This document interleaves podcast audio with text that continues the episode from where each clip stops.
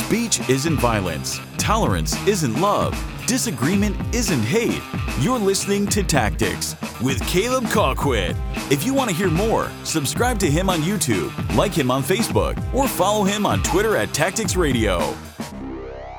We're going to pick up where we left off last week, which was on Hebrews 10 8 through 10. So we are going to finish out chapter 10 this week and may get in a little bit to chapter 11, but I don't know if we'll uh, have time for that. We, we ended pretty early last week, um, so we will see where that takes us. And we'll just go ahead and jump right into the verse here uh, Hebrews 10 8 through 10.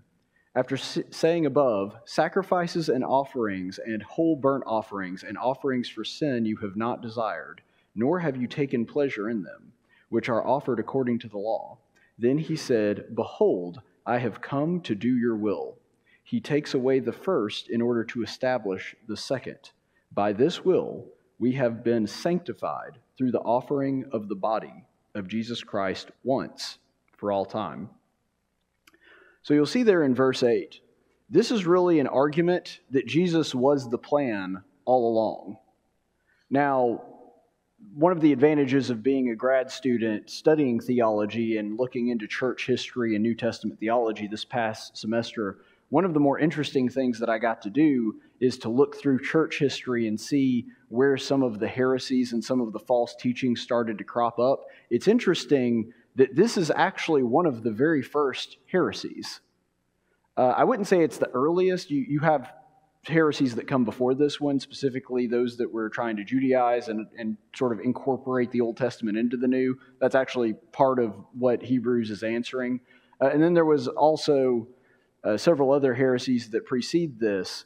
But one of the earliest heresies is that essentially Jesus wasn't really God's original intention, that he was just kind of a stopgap, that God had always intended for salvation to come through Israel that his plan from the very beginning was, uh, and, and this is, they go back to the prophecies of the Old Testament and essentially say, well, what God really wanted to do, his real intention was that salvation was going to come through Abraham, that all the nations of the earth were going to be blessed through him. And so, because of that, Jesus was supposed to come to earth and rule as the king of Israel there.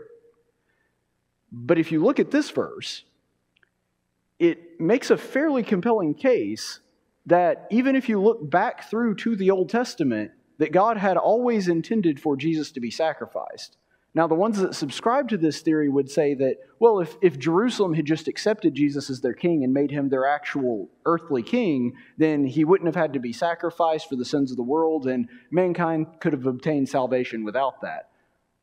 But if you read Hebrews, that's not what it says if you understand, and this is a, a, quote that we've actually already seen in Hebrews before, um, if you understand this quotation and you look and, and, see back, I believe this one's from Malachi, um, you can look back at this and see that God had never intended for the sacrifices and offerings to be the answer to sin. In fact, you will see several times in the Old Testament, specifically in the major and minor prophets, where Israel was actually engaging in sacrifices correctly.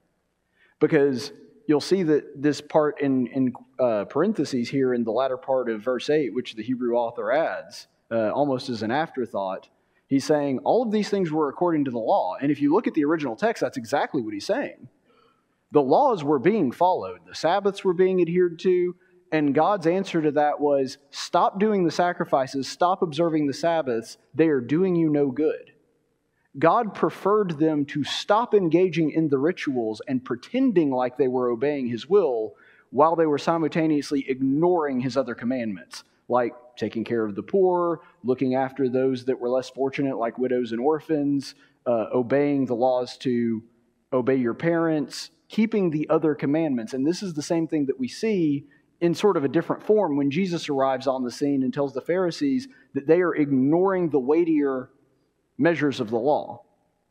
They're willing to go around the world to make sure they're contributing exactly the right amount of tithe and mint and cumin, but they're completely ignoring things like honoring their father and mother.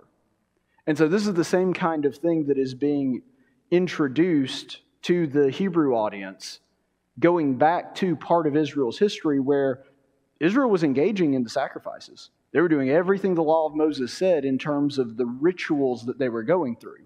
Well, if the sacrifice is all that's needed to get rid of sin, then why didn't it work then? If all you needed was the blood of a bull or a goat to be spilled, then why did that not get rid of sin then? Because they were doing that ritual. The point is that a spiritual sacrifice, a spiritual obedience to God in a right spirit has always been what God desired. You can go back to, for example, Psalms 51, where Jesus, or where, where Jesus's uh, great great great great grandfather David observes this long before Jesus comes on the scene, where he says, It is not sacrifices that you desire, but a contrite heart and a broken spirit. And so we understand that this concept, if you look back to the Old Testament, there is plenty of evidence that suggests that something other than just the blood of bulls and goats was always going to be needed to forgive sin. And that's exactly what the Hebrew author is appealing to here. He's saying that if the ritual was all you needed, then why is it at times in Israel's history where they were actually doing the ritual that it didn't get rid of their sin? And so he's saying that, that that argument does not make sense. There was always an intention by God to make Jesus the one time sacrifice for all time. And you can see prophecies of that over and over. We could literally do just an entire class, an entire semester just on that one principle. But the Hebrew author is bringing it to their attention that that was something that was true even in the Old Testament. And then in verse 10, where he talks about this idea of sanctifying yourself uh, and that's something that if you'll look back through Leviticus 11:44, Leviticus 27, and Numbers 11:18, those were all commands that were happening in the Old Testament. This was something that he's hearkening back to. There was a command for the priest to sanctify themselves. Well, that's in contrast to what is being offered in verse 10, where he's saying that Jesus Christ is the one that sanctifies us. And so, in the same theme that we've been going through this entire time period that we've been looking at the book of Hebrews, he's drawing yet another contrast between the new law and the old law, where in the old law, the priest, which you'll remember a couple weeks ago, we looked at the passage where it talks about all, uh, it talks about Jesus being the high priest and we being the, the priests that serve under him. Here we have a verse that talks about sanctifying yourself, which was the command under the old law. Now he's saying that we are sanctified by Jesus. And so even the sanctification of the priests that serve under the new covenant is superior because it is God do, the one, that is the one doing the sanctifying, not mankind sanctifying himself. So let's go ahead and read verses 11 through 14. Every priest stands daily ministering and offering time after time the same sacrifices which can never take away sins. But he, having offered one sacrifice for sin for all time, sat down at the right hand of God, waiting from that time onward until his enemies are made a footstool for his feet. For by one offering he has perfected for all time those who are sanctified. From a strictly rhetorical perspective, this is a fascinating couple of verses because what the author does here, here is, he, is he sets up a direct contrast.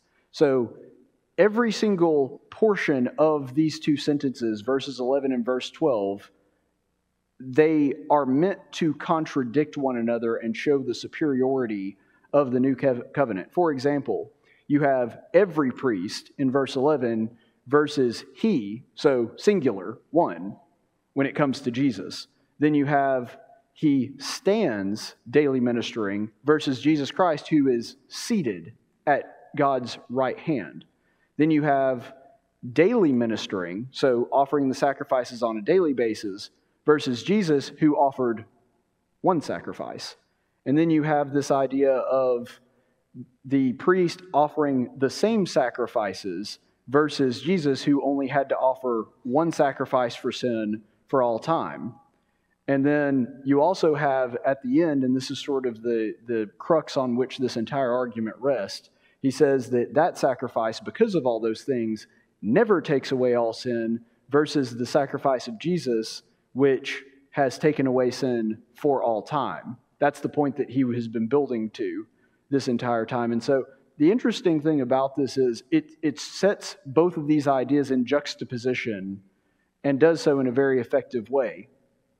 First of all, the every is emphasizing that many, many priests were needed under the old law versus he, talking about Jesus, being the only priest that was necessary for the ultimate sacrifice.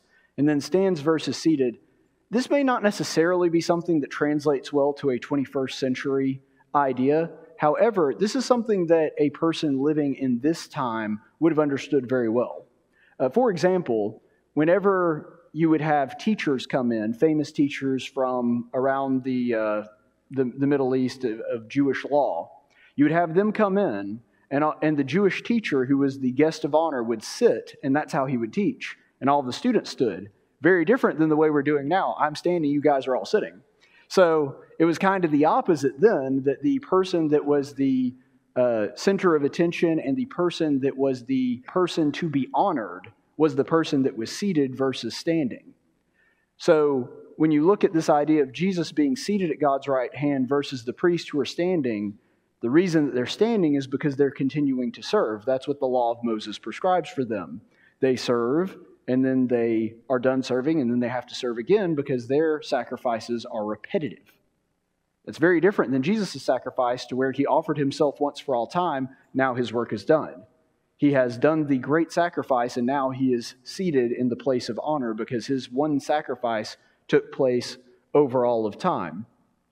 Uh, the daily versus eternal, that's just sort of an extension of this idea of his sacrifices being one time and eternal. And then the never versus all time, when it talks about taking away from sin. This is actually a really interesting point because it's a little bit different, a little more nuanced than the previous ones because he's talking about this idea of never taking away sin.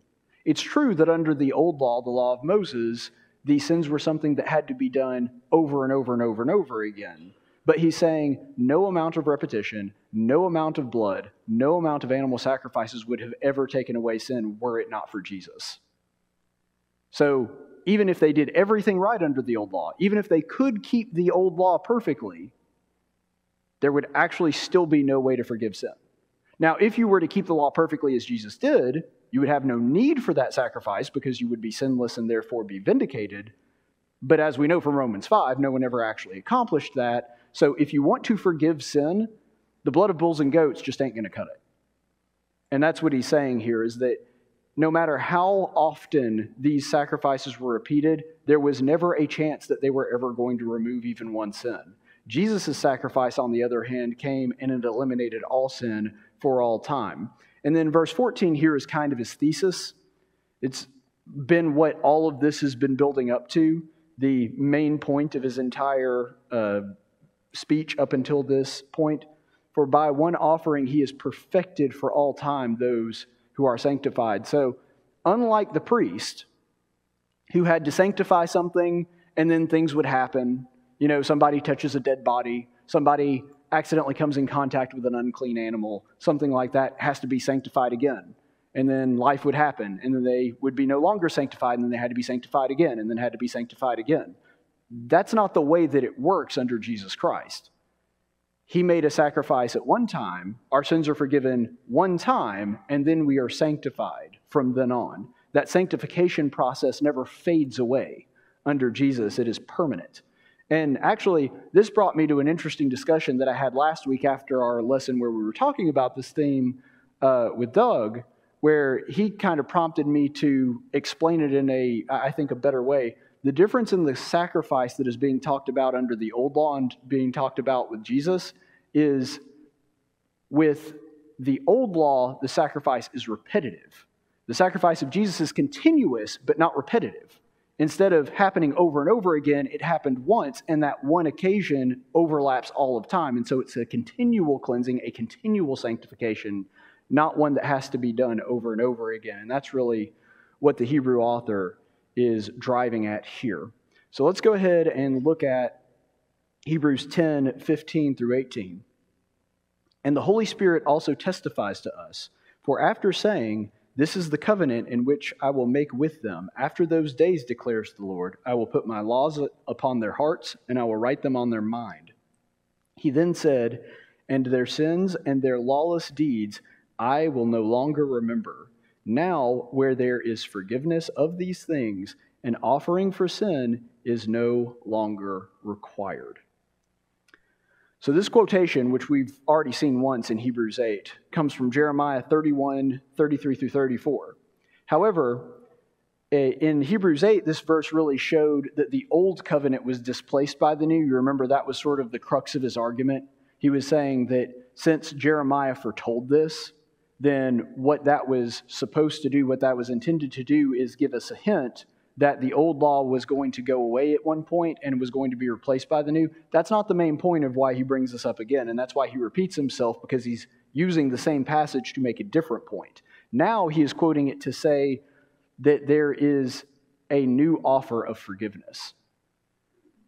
And we'll see that in the, if you look at verse 18, that's exactly what he's talking about, is now he's shifting the focus. And that's why he doesn't quote the entire passage. He just quotes this part and then the part about not remembering their sin and lawless deeds.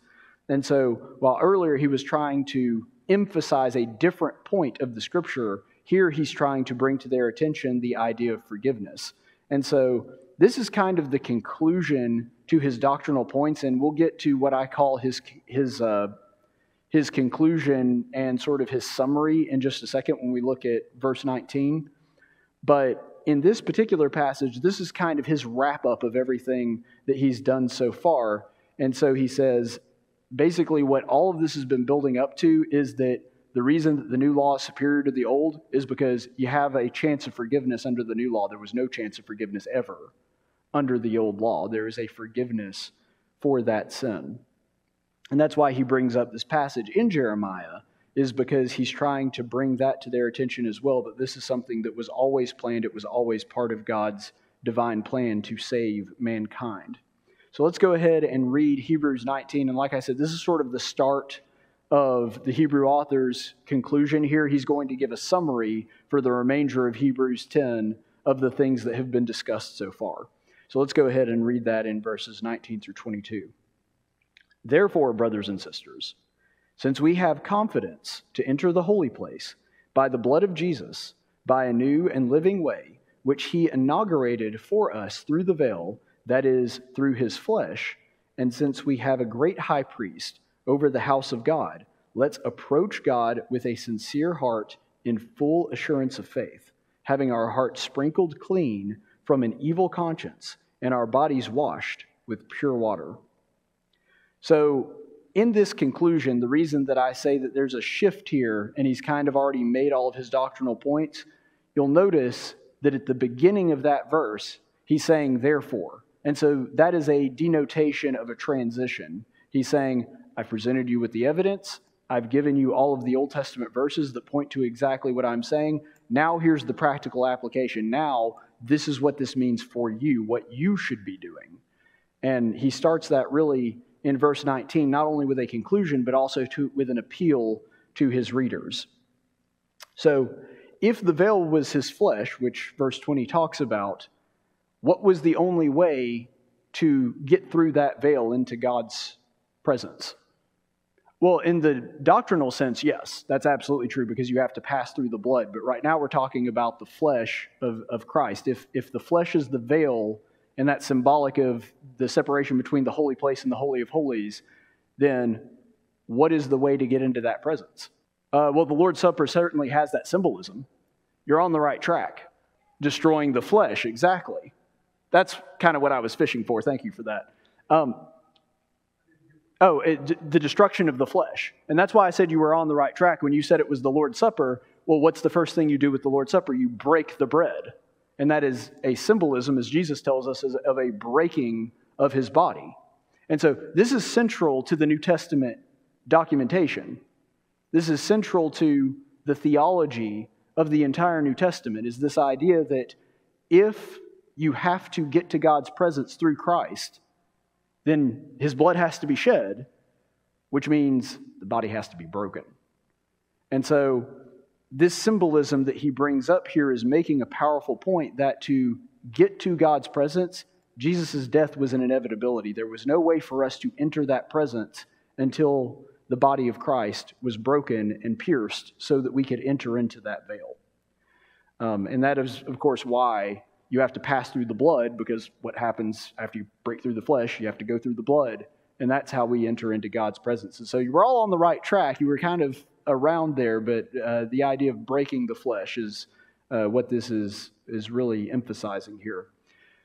So, along those lines, and it, talking about us actually entering into God's presence, which of course is, is important, the reaction to that, what does it truly mean to have confidence when approaching God's presence?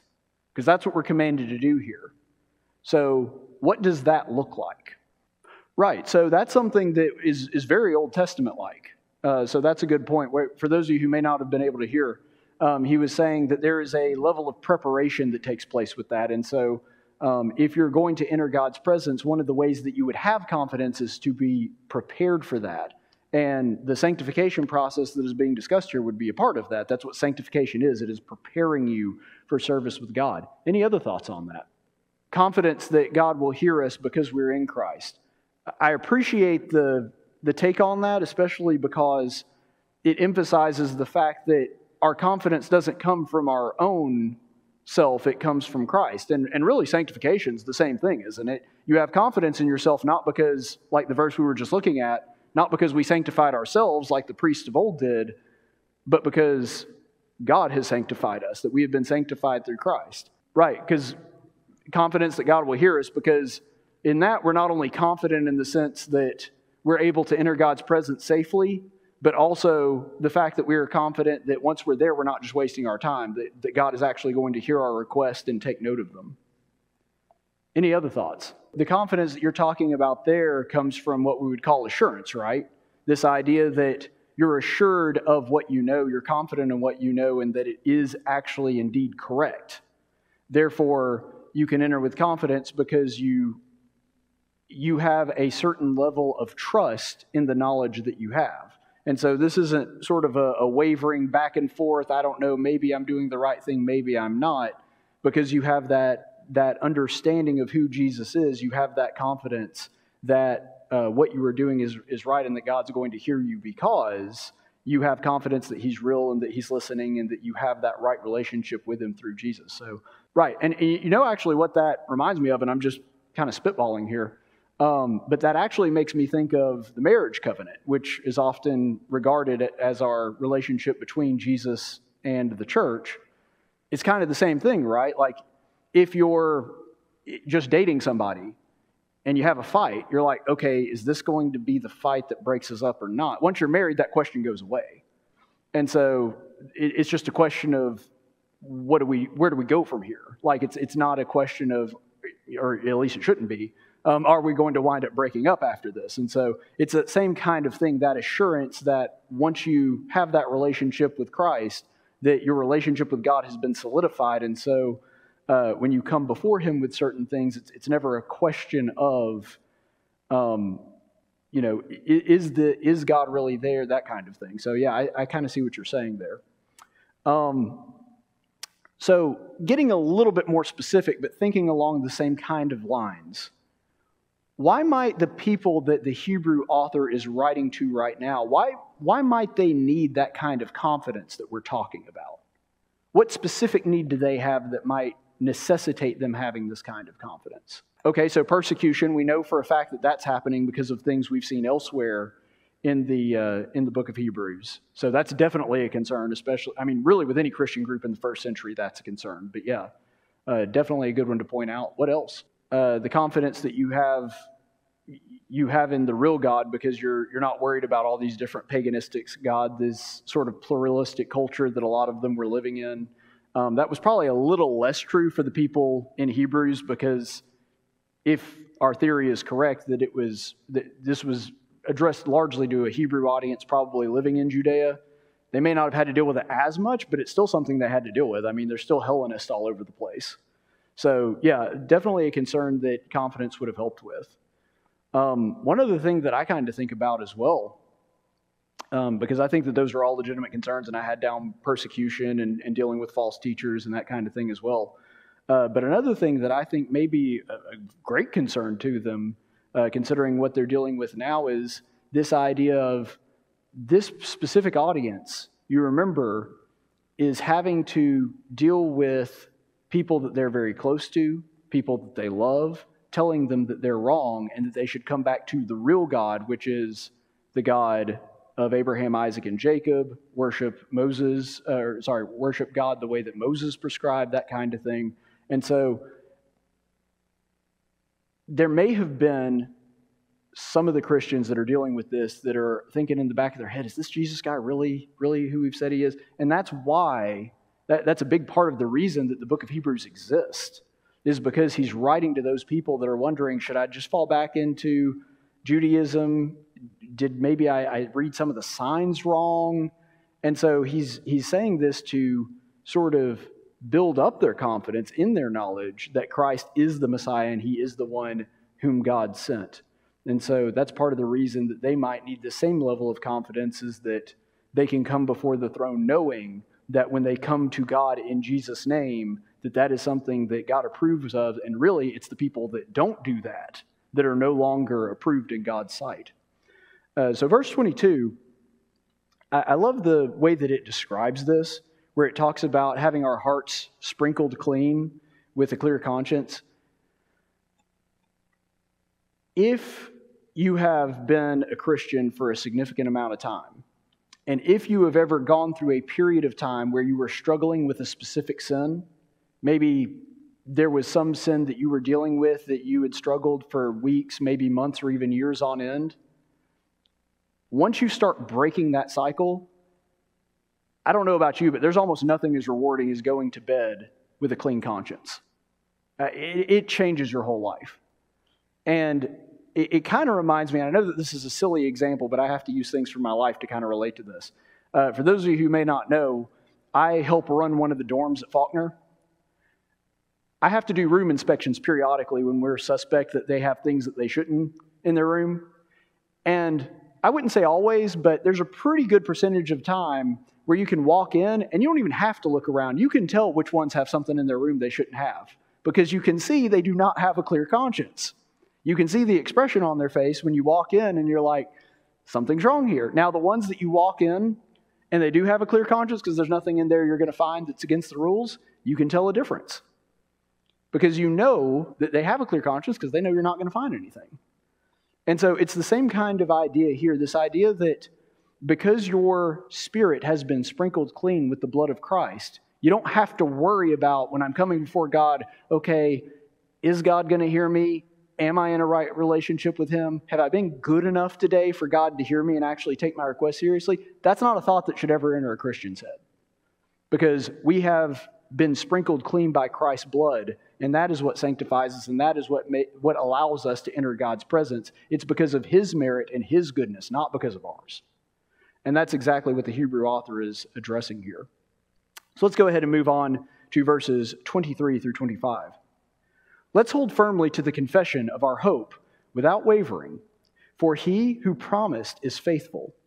And let's consider how to encourage one another in love and good deeds, not abandoning our own meeting together, as the habit of some people, but encouraging one another, and all the more as you see the day drawing near. So, verse 23 one of the things I think is it's kind of addressing here where it talks about holding firmly to this confession without wavering. The truth is, there's no such thing as a fire insurance Christian. And those are the Christians that are kind of culturally Christian and they were sort of born into it and they kind of claim Christianity just in case there's a God out there. They're not real sure about it, but we're going to go ahead and claim this kind of Christianity and kind of go through some of the motions just in case God happens to turn out that he's real. That's not a Christian. And that's what this verse addresses right here. The, the people that are actually the people of God, the ones that are actually following Him, are the ones that are confident in Him and that hold firmly to that confession of hope. Uh, hope is anticipation combined with expectation. And so, if you don't have that expectation, if you're just kind of hedging your bets and trying to make sure that you haven't ticked God off too much just in case you have to face Him one day, that's not the way Christianity works. And that's one thing that He is kind of alluding to. We'll see a similar sentiment in Acts 17 when, when Paul is preaching at the Areopagus on Mars Hill, where he's talking about to the unknown God. That's what the pagans were doing.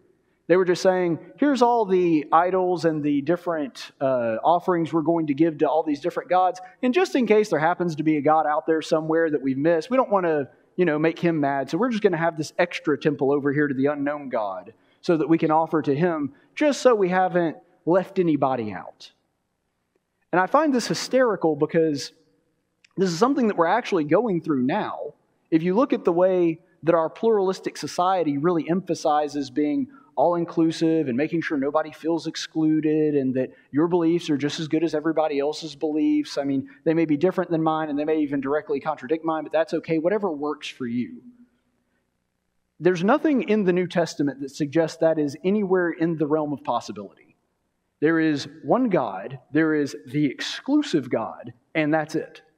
And so, this idea of holding firm to that confession without wavering that's what it's talking about right there. You're not hedging your bets. You're not just hoping that you're approved of this God, but you don't want to offend any other gods just in case they happen to be real too. You've made your choice. Pick one. And that's exactly what is being talked about here. That kind of confidence that we were talking about just a second ago comes from that attitude. Um, and really, verse 24 kind of continues on that idea where it talks about encouraging one another to love and good deeds. Confidence and courage are contagious. When people see other Christians, other people of faith, leading the charge and living a life that reflects this kind of confidence, other people know it and other people wind up reflecting that as well. We're about to look to here in, in just a little bit, whether it'll be tonight or, or probably more likely sometime next week, uh, Hebrews 11. That's all Hebrews 11 is. It's just a long series of stories and reminders from the Old Testament of heroes of the faith to encourage people to follow in their footsteps of faithfulness. Because the Hebrew author understands this idea of having confidence and having that kind of courage that God demands from us. A great way to establish that and to practice that is to look at other people that have that and emulate them. And then in verse 25, I have to say, and I, I'm going to tread lightly here because I know there's going to be some people that, that might be a little upset at me with phrasing it this way, but I'm, I'm just saying what I think. That verse does not say be at church every time the doors are open. I'm not saying that that's not a lesson that we can draw from that, but frankly, I get a little tired of every single time this verse is invoked. That's the only message that we tend to draw out of it. And again, I'm, I'm not saying that you can't look at it and see that from there. But frankly, I think the true meaning of this verse is so much deeper. And part of that comes from the idea of, first of all, the context. Because what is being discussed here? What he is talking about is addressing a group of Hebrews that are thinking about abandoning the church and retreating back into Judaism. This is not people that just want to come to church one or two times a month. I mean, don't get me wrong, that's a serious problem too. But what is being addressed here is much more serious. In fact, if you look into the Greek, the word that is used here, neglect, uh, the Greek word is uh, ali pontes, I believe. I'm sure I messed that up. But very long Greek word, but the, the Greek word actually means abandon or to leave behind. So these are not just people that had a hard time showing up on Sunday night. These are people that were thinking about completely abandoning the Christian faith. And so it's a much more serious thing. But the truth is, if you understand this verse in its context and understand what it's actually talking about, it actually goes much deeper. Because it's not just speaking to physically showing up and being present at a church building when worship is happening. And again, I'm not, I'm not saying that that's, not, that's an incorrect application of the verse. I'm just saying there's more to it than that. And the true spirit behind it is we're supposed to love and encourage one another. How can we do that if we don't meet together to worship? And so you could draw the same lesson out of it, but we need to go deeper when we communicate that to people because what it's actually saying is not just you need to be at church because you need to be at church. What it's saying is you need to be around God's people because you cannot spiritually survive without it. There is a necessity there to surround yourself with godly people because we love each other, we encourage one another, and that kind of faith and courage that we have when approaching the throne of grace is contagious. And that's why we need one another and need to be present with one another. And that's why he specifically says that we're going to be encouraging one another, driving each other onto the day of judgment. So let's look at verse uh, 26 through 31. For if we go on sinning willfully, willfully, after receiving the knowledge of the truth, there no longer remains a sacrifice for sin, but a terrifying expectation of judgment and the fury of fire which will consume the adversaries. Anyone who has ignored the law of Moses is put to death without mercy on the testimony of two or three witnesses. How much more severe a punishment do you think he will deserve who has tra- trampled underfoot the Son of God and has regarded as unclean the blood of the covenant by which he was sanctified and has insulted the Spirit of grace? For we know him who said, Vengeance is mine, I will repay. And again, the Lord will judge his people. It is a terrifying thing to fall into the hands of the living God. Under the old law, God was harsher to Israel. That's something that's consistent. Does God punish other nations for their sin? Yes. And we know that from Romans 1, that's because even evident within God's creation, there were proofs that they should have known better. However, God was always harsher on Israel when they sinned. Why? Because they were supposed to know better. They had every advantage. They had the law of Moses, they had the judges, they had the kings, they had all of these things that were supposed to make them God's promised nation, his special possession, to show the rest of the world how to live, and then they failed in that responsibility. And what is being drawn upon in this verse in Hebrews is the church is new Israel, which has a lot more privileges and also comes with much harsher punishment if you abandon it. So he's spurring these people not to abandon their faith specifically for that, and he's drawing on very Old Testament ideas with that. It actually kind of reminds me of the parable of the servants and the son, where he talks about this idea of trampling the Son of God underfoot. Because you'll remember in the parable of the servants and the son, which comes from Matthew 21 33 through 39, Jesus is talking about this man that is trying to get his house in order and, and he sends his servants to the vineyard over and over again and they keep killing his servants. And he says, Well, now I'll send my son because surely they'll respect my son enough to actually listen to him. And then he sends his son and they kill his son and, and throw him in a ditch as well. And Jesus' question afterward is, What do you think that he's going to do to those servants? And it's like, Well, it's not going to be good. And that's exactly the same kind of sentiment that is being reflected here in Hebrews. He's saying, Yes, and if this is the wrath of the God of the Old Testament that you guys are familiar with, what do you think his reaction is going to be when you reject his son after having learned the gospel? And so this is a encouragement to remain in the faith as well. Because as verse 30 points out, if the covenant is greater, then the punishment is also greater for not keeping it.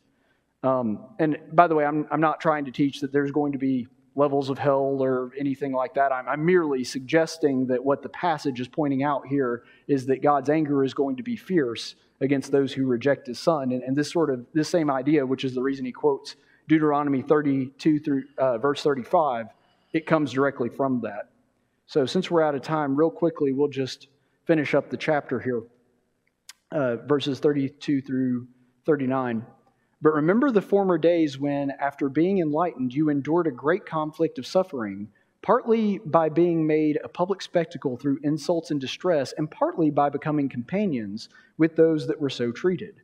For you showed sympathy to the prisoners and accepted joyfully the seizure of your property, knowing that you have yourselves a better and lasting possession.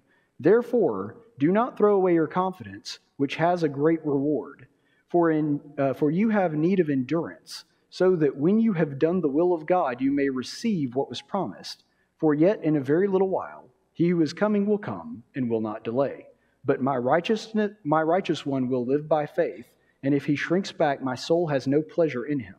But we are not among those who shrink back to destruction, but of those who have faith for the safekeeping of the soul. So, two things really quickly.